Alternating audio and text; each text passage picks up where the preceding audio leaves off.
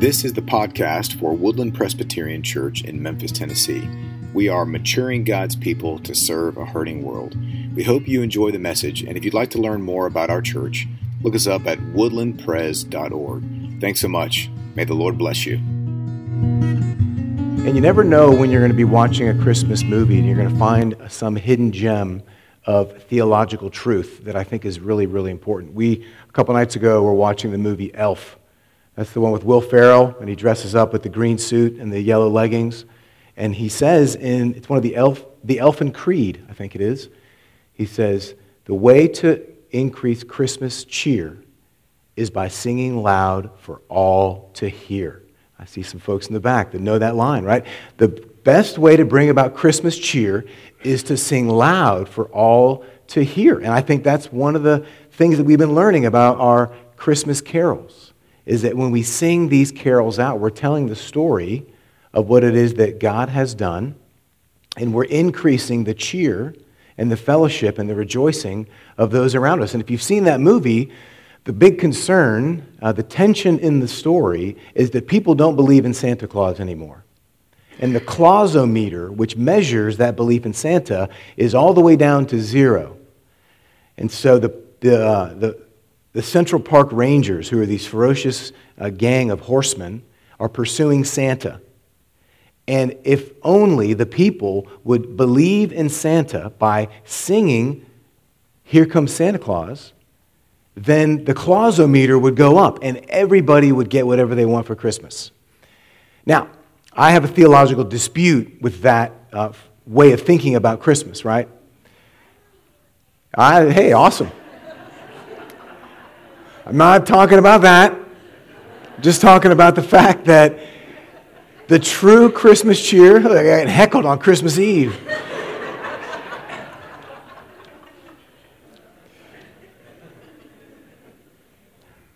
And hey, let's, let's leaving Santa out of the whole conversation, right?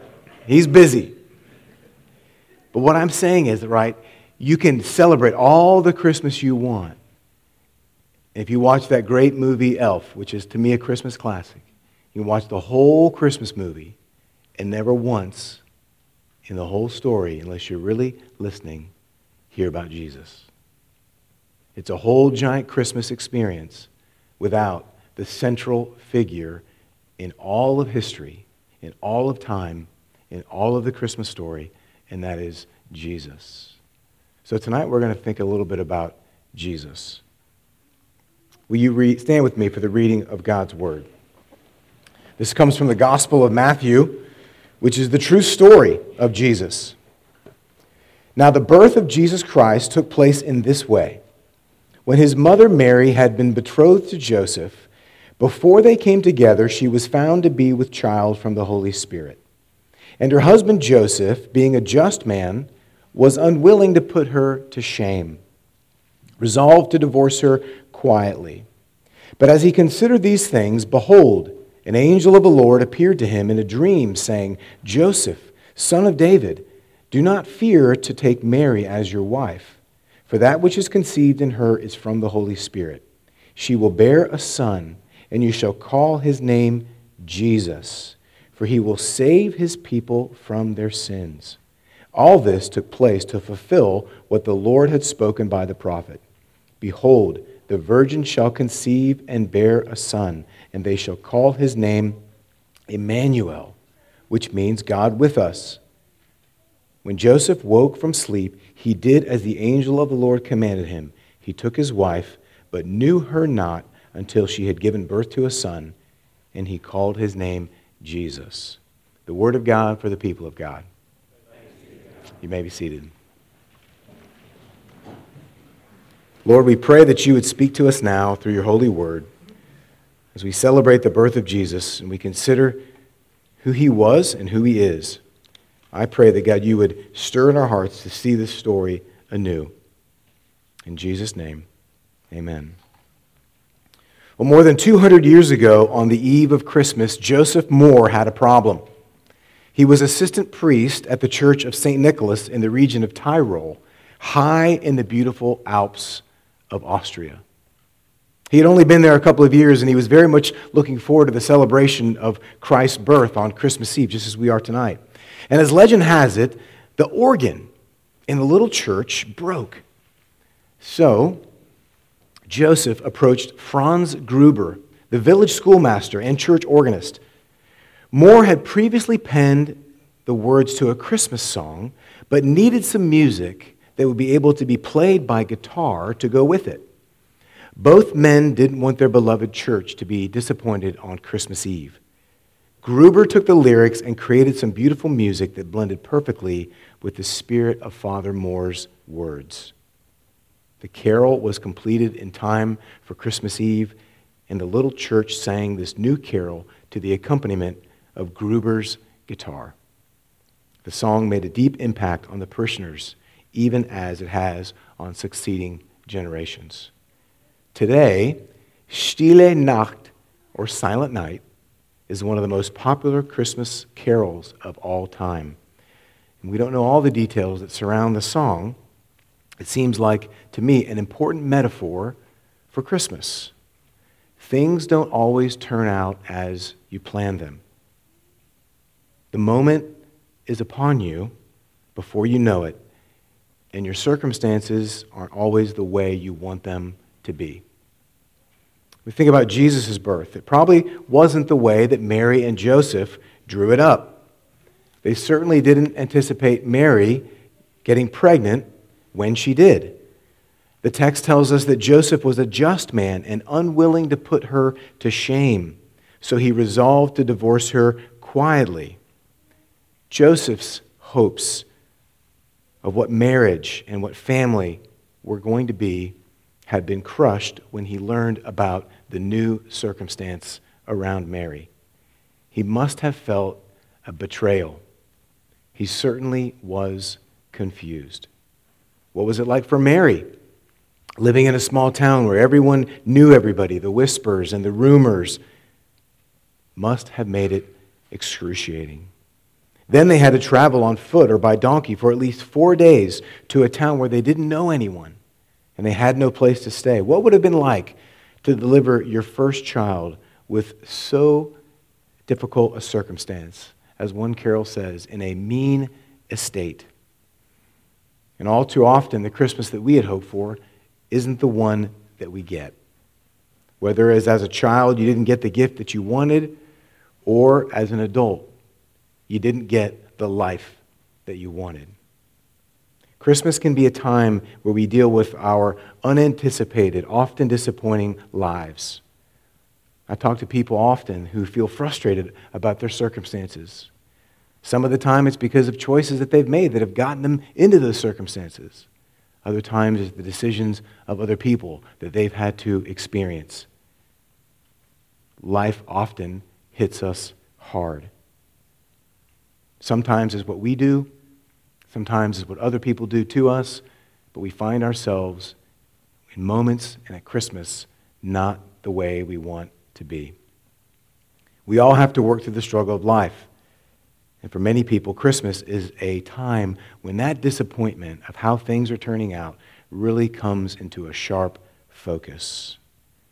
It's manifested in so many different ways. Often there is family tension, there could be marital stress, there are financial burdens, grief, and mourning because of those that we've lost. And in our church, we have lost a number of beloved uh, family members and friends in our community in 2022. And grappling with the reality that Christmas isn't going to be the way we thought it might be. We also have tension within our relationships. We struggle with the state of our world and the sorrow of others. There's a list of things longer than a Christmas list that we could say is not right with Christmas this year. But I think sometimes our disappointment stems from a sincere but misdirected celebration. Instead of looking to Christmas for peace and hope and joy, we should be looking to the incarnation. The incarnation is the reality that God took on flesh the way we celebrate that incarnation often is Christmas. And there's so many wonderful things about it. But if you've resonated with anything that I've said already tonight, you know that there can be disappointment in that Christmas. But the truth of the matter is, there's never any disappointment in the incarnation. I submit to you that Christmas can be that thing that's grown up and around this most beautiful and wonderful singular event in all of history, the incarnation. When Jesus has come, God has taken on flesh. Incarnate, God's put flesh on his body. He went from being spirit to being a human being. And he entered into time and space to be with us, not just to show us who God is, not just to show us how we're called to live, but to be with us in the midst of our suffering, to be near to us as we experience the disappointment and the disappointments of this life. Christmas can be a barrage of gift giving. The incarnation is the gift of the Christ child. Christmas can make us long for more. The incarnation makes us satisfied with less. Christmas can let us down but the incarnation lifts us up. Christmas can stress us out, but the incarnation gives us rest. Christmas calls us to hustle and bustle. The incarnation invites us to contemplation. When we have this idyllic picture of what Christmas is supposed to be, we're often disappointed when it doesn't turn out. When we stand in awe of what God has done through the incarnation, we're amazed every single time unless we start looking to the Christ child and stop looking to Christmas, we'll always be disappointed. Proof that God works in the most difficult of circumstances happened in the battlefield of Flanders, Belgium during World War I. The English and French were in a fierce fight against the German, and both sides had dug in. Safe and man made trenches that seemed to stretch for miles and miles. Late in the winter of 1914, the Germans began putting out tiny Christmas trees and singing songs. Across this devastated land, the no man's land, between their trenches, songs came from the English and from the French. A spontaneous truce resulted, and the men ventured out toward one another on Christmas Eve, even exchanging handshakes and gifts. While the truce would end before New Year's because the commanders threatened court martial and the war lasted for four more years, peace had been established among the men because of their common connection to Jesus. In the midst of what surely had to be the worst Christmas ever for those men, the incarnation had brought them a moment of hope. 1800 years earlier, Mary and Joseph could see God's hand working through their difficulty. Their adversity wasn't a punishment, but rather a blessing from the Lord. For through their challenge came a closeness to the one who had come to save them. And so it is with us. Jesus enters into our lives the moment when we need him the most. That's the story of the carol, Silent Night. When everything seems to have fallen through, God takes what is left and reminds us of his power. It's an interesting song, isn't it? Silent Night what was really silent about that night? There's no doubt there were moments of quiet, but also a mother birthing, a father rejoicing, shepherds praising, angels proclaiming, cattle lowing, and certainly a baby crying. What makes it silent is not necessarily the lack of sound. What makes it silent is what makes it holy. It's the presence of Jesus the one who has created the world has come into the chaos. The one who created you has entered into your disorder, your disappointment, your discouragement, and into your struggle. Recently, we had a gathering of friends over at our home. We had the elders and the deacons together to share a time of fellowship and just to encourage one another. And I asked them to share a story about one of your most memorable Christmases. And I, I told the story it's a long story, but it's a good one about how God brought me to Atlanta from Orlando on the coldest night of the year. When my brother, who had had surgery on his face, uh, we, he and I drove and we had to turn around um, halfway. It was a long tri- trial, and we finally made it to Atlanta. And it turns out that it was a real blessing because that's where my family members who loved Jesus lived. And so I just fellowship with them, even though at the time I was not a follower of Christ. But it was a really disappointing time because my parents uh, had been uh, divorced. And so we were trying to figure out, okay, what does life look like for us? My brother and I celebrating in this new home where we had never lived before. And so I shared that. I said, tell me a story about one of your most memorable Christmases. And it was interesting to me to hear as people shared going around the room, what most people shared about was a difficult Christmas. One where people had been recently divorced, or a loved one was gone, or the traditions that they had cherished and held so dearly they were not able to participate in for various reasons. And so I submit to you, I want to encourage you. If this isn't the kind of Christmas that you thought you were going to have in 2022, and in the last three years, who of us has had anything that we thought would be the way it should be? I want to encourage you that Jesus is with you. He is here and He's present. And he's, in, he's inviting Himself into your life. And if you're open to Him, He'll come in and He'll lead you and He'll guide you. And He'll show you that in those moments when you feel discouragement, that when you feel defeat or even despair, that He's with you. And friends, you can trust Him because He came to do something amazing. He, and He did what He said He was going to do. He came to the earth, and then He went to the cross, and then He rose from the dead. And because of that, we have the opportunity to trust in Him and to have our sins forgiven and to rejoice in Him. And so I encourage you to enter into that invitation and to press into Him. You don't have to be perfect to do it. None of us here is. And certainly the guy talking to you isn't. Jesus gives us his invitation to come and join his family, to be part of his fellowship, so that when you face the trials of life, and you will, you'll have someone who's with you always. Tonight is an opportunity to be reminded of what Christmas is truly supposed to be about the incarnation of God's Son. The God who's in control when things seem out of control. The God who brings peace when there seems to be no peace. The God who's working in our lives in ways that we cannot see. The God who makes beautiful music out of the brokenness of our lives. Will you pray with me?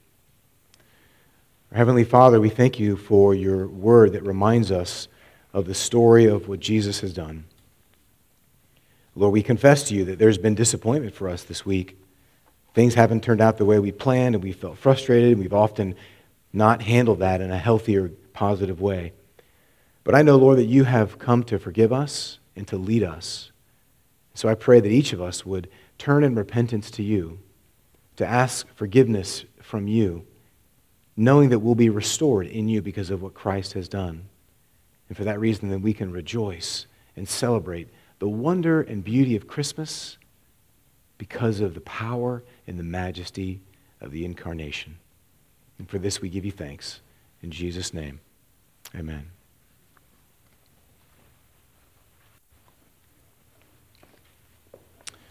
It's our tradition at Woodland to celebrate the sacrament of the Lord's Supper uh, this evening as a way to remember this beautiful gift that God has given to us that God has provided a way for us to, to know Jesus. And while we're in a Presbyterian church and I'm a Presbyterian minister, this is not a Presbyterian table.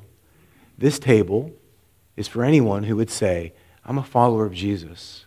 I've trusted in Christ for my salvation. If you receive that invitation to enter into relationship with God through the person of Jesus, then you are welcome at this table. And if you're uh, at a place in your life where you haven't made that kind of commitment, that's perfectly fine. We would ask that you, if you desire to come forward and we can give you a blessing if you like, or if you want to remain seated, you can do that. Either way is totally fine. If you're not able to get up, we're able to bring communion to you. We'd be happy to do that once we've served everyone else. If you need a gluten free wafer, there are those here in the center bowl. You'll come forward taking a wafer, and you can either take communion as you go and get the juice and go around and take it at your seat, or you can take it up front. Any way you want to do it is fine. We just ask you to come and experience the grace of God through the person of Jesus Christ. And if you've never made a commitment to the Lord, if you've never said, Lord, I, have never seen you for who you really are, and you'd like to make that commitment tonight and take communion in relationship with Jesus for the very first time tonight, I invite you to confess your sins to the Lord and believe that Jesus did what he said he was going to do when he went to the cross and trust in him for the forgiveness of your salvation and receive eternal life and come and celebrate at this foretaste of that glorious meal that we'll share when we go to heaven with the Lord. On the night that Jesus was betrayed, he took the bread, and after giving thanks, he broke it, saying, This is my body, which is given for you. Do this in remembrance of me. And in the same manner, he took the cup, saying, This is the cup of the new covenant, which is given in my blood.